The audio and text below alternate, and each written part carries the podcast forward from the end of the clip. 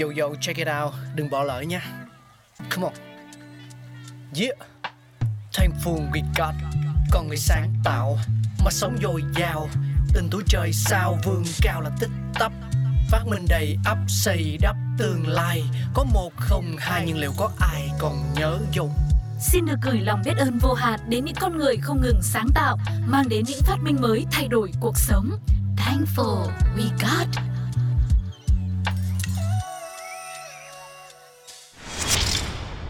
Hello hello, xin chào mừng tất cả mọi người. Chúng ta lại quay trở lại với Thankful We Got với những phát minh vĩ đại của nhân loại. Ngày hôm nay thì chúng ta sẽ cùng nhau tìm hiểu về đồ chơi Lego mọi người nhé. Và có thể nói, hầu hết trẻ em trên thế giới nói chung và Việt Nam nói riêng đã quen thuộc với loại đồ chơi nhựa đủ màu sắc, có thể lắp ráp thành nhiều thứ như nhà cửa, máy bay, xe hơi, thuyền bè hay là người máy. Đồ chơi đó được gọi là Lego. Và sau 85 năm kể từ ngày xuất hiện thì công ty Lego đã trở thành một trong những nhà sản xuất đồ chơi lớn nhất thế giới. Nhưng ít ai biết được, phát minh ra Lego lại là một người thợ mộc, người Đan Mạch và Lego đã ra đời sau hai lần cháy nhà. Chúng ta hãy cùng nhau tìm hiểu nha. Năm 1914 thì Fiskovan chỉ là một ngôi làng nghèo ở thị trấn Billund thuộc bán đảo Jutland phía tây Đan Mạch và Ole Kurt Christensen cũng chỉ là một anh chàng thợ mộc 23 tuổi làm thuê cho một mộc xưởng, một nơi chuyên sản xuất những cái thang, ghế đẩu cùng những cái bàn đơn giản và rẻ tiền. Đến năm 1916, sau khi lấy vợ, thì Christiansen quyết định mở một xưởng mộc cho riêng mình. Đến năm 1924, việc kinh doanh đang lúc phát đạt, thì con trai lớn của ông vô tình để cái giỏ đựng giam bào cạnh lò sưởi, khiến nó bốc cháy rồi lan ra. Lúc này thì toàn bộ nhà xưởng của gia đình phút chốc hóa thành tro bụi. Ông nhớ lại, hồi ấy chưa có mạng lưới chữa cháy hiện đại như bây giờ, xưởng mộc của cha tôi lại chứa đầy những vật liệu dễ cháy cho nên cả gia đình chỉ biết đứng nhìn ngọn lửa tàn phá. Tuy nhiên không nản chí, Ole Kurt cùng các con bắt tay dựng lại xưởng mới. Nhưng 5 năm sau, năm 1929, thì Đan Mạch bị cuốn vào cuộc đại suy thoái, khiến việc sản xuất, kinh doanh của Ole Kurt gần như là dậm chân tại chỗ. Họa vô đơn chí, năm 1932, vợ ông bà Christine qua đời, để lại cho ông bốn đứa con. Không tiền trả lương, ông đã phải sa thải phần lớn thợ thầy trong xưởng của mình.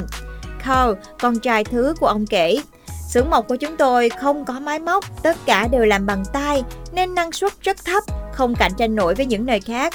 Trước viễn cảnh chết đói thì cha tôi đã quyết định chuyển sang làm đồ chơi bởi những thứ ấy có thể làm nhanh và dễ bán vì rẻ tiền. Và thế là vài tháng sau đó, xưởng mộc của cha con Ole Kurt Christensen bắt đầu cho ra lò những chiếc xe du lịch, xe bus, máy bay, tàu thuyền cùng một số những con vật quen thuộc như chó, ngựa, vịt cù làm từ gỗ bạch dương, rất nhiều màu sắc sặc sỡ. Một trong những mặt hàng bán chạy nhất của Ole Kurt lúc ấy là chú vịt có thể há mỏ ra được. Và đến năm 1935 thì xưởng mộc đã có tổng cộng 42 loại đồ chơi khác nhau. Tất cả đều được đăng ký độc quyền kiểu dáng.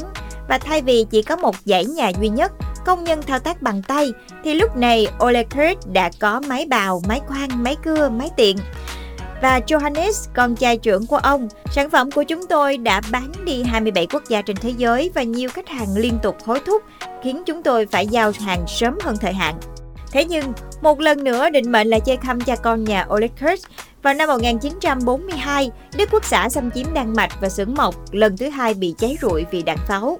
Khi chiến tranh thế giới thứ hai kết thúc, mặc dù vốn liếng mà dành dụm được đủ để ông làm lại cơ nghiệp, nhưng nguồn nguyên liệu là gỗ bạch dương lại không còn nhiều. Một số hàng sản xuất đồ chơi khác bắt đầu chuyển sang dùng nguyên liệu nhựa. Lúc này thì Johannes đã nói, đó chính là xu hướng tất yếu, nhưng làm ra thứ đồ chơi gì mới là vấn đề.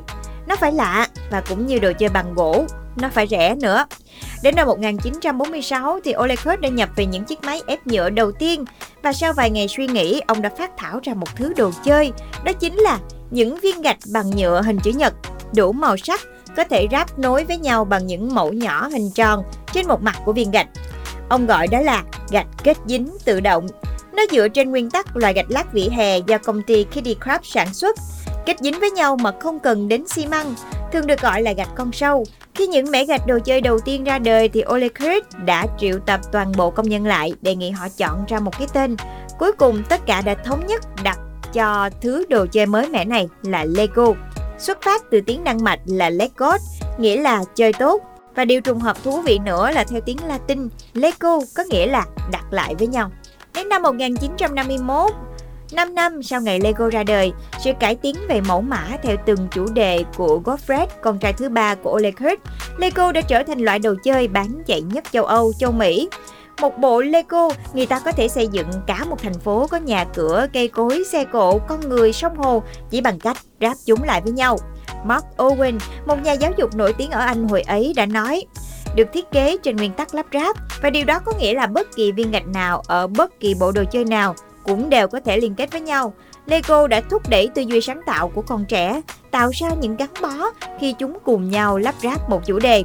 Và không chỉ trẻ con, ngay cả giới thanh thiếu niên cũng say mê Lego. Một lần nữa, một trận hỏa hoạn lại thiêu rụi phần lớn nhà xưởng, máy móc của gia đình. Tuy nhiên, tiếng tăm và lợi nhuận đạt được, Ole tái lập sự nghiệp một cách rất dễ dàng. Đến năm 1958 thì Lego đã được cấp bằng sáng chế về hệ thống khớp nối giữa những viên gạch. Thời điểm ấy thì Lego có 28 bộ đồ chơi với những chủ đề khác nhau, trong đó bộ ít nhất có 20 viên gạch, bộ nhiều nhất có 480 viên gạch. Và cũng trong năm này thì Ole Kurt qua đời, để lại việc điều hành công ty cho Gottfried cùng ba con trai của ông là Johannes, Karl và Gerhard. Năm 1968 thì Lego đã mở công viên đồ chơi đầu tiên ở quê nhà là Berlin, Đan Mạch. Năm 96, Lego đã mở ở Windsor, Anh Quốc và rồi lại California, Mỹ vào năm 1999. Công viên thứ tư khai trương năm 2002 tại Gunsberg, Cộng hòa Liên bang Đức. Chưa kể tại nhiều quốc gia đã xuất hiện học viện Lego, phòng giáo dục Lego để thúc đẩy nghiên cứu trong học tập. Và tính đến cuối năm 2017 thì bộ đồ chơi Lego đã có mặt tại 130 quốc gia với gần 90 tỷ khối nhựa hình chữ nhật đã được bán với nhiều thể loại, từ loại dành cho những đứa trẻ mới biết đi đến loại dành cho thanh thiếu niên. Trên mạng Internet, Lego còn có trò chơi mô hình cho những ai say mê máy tính.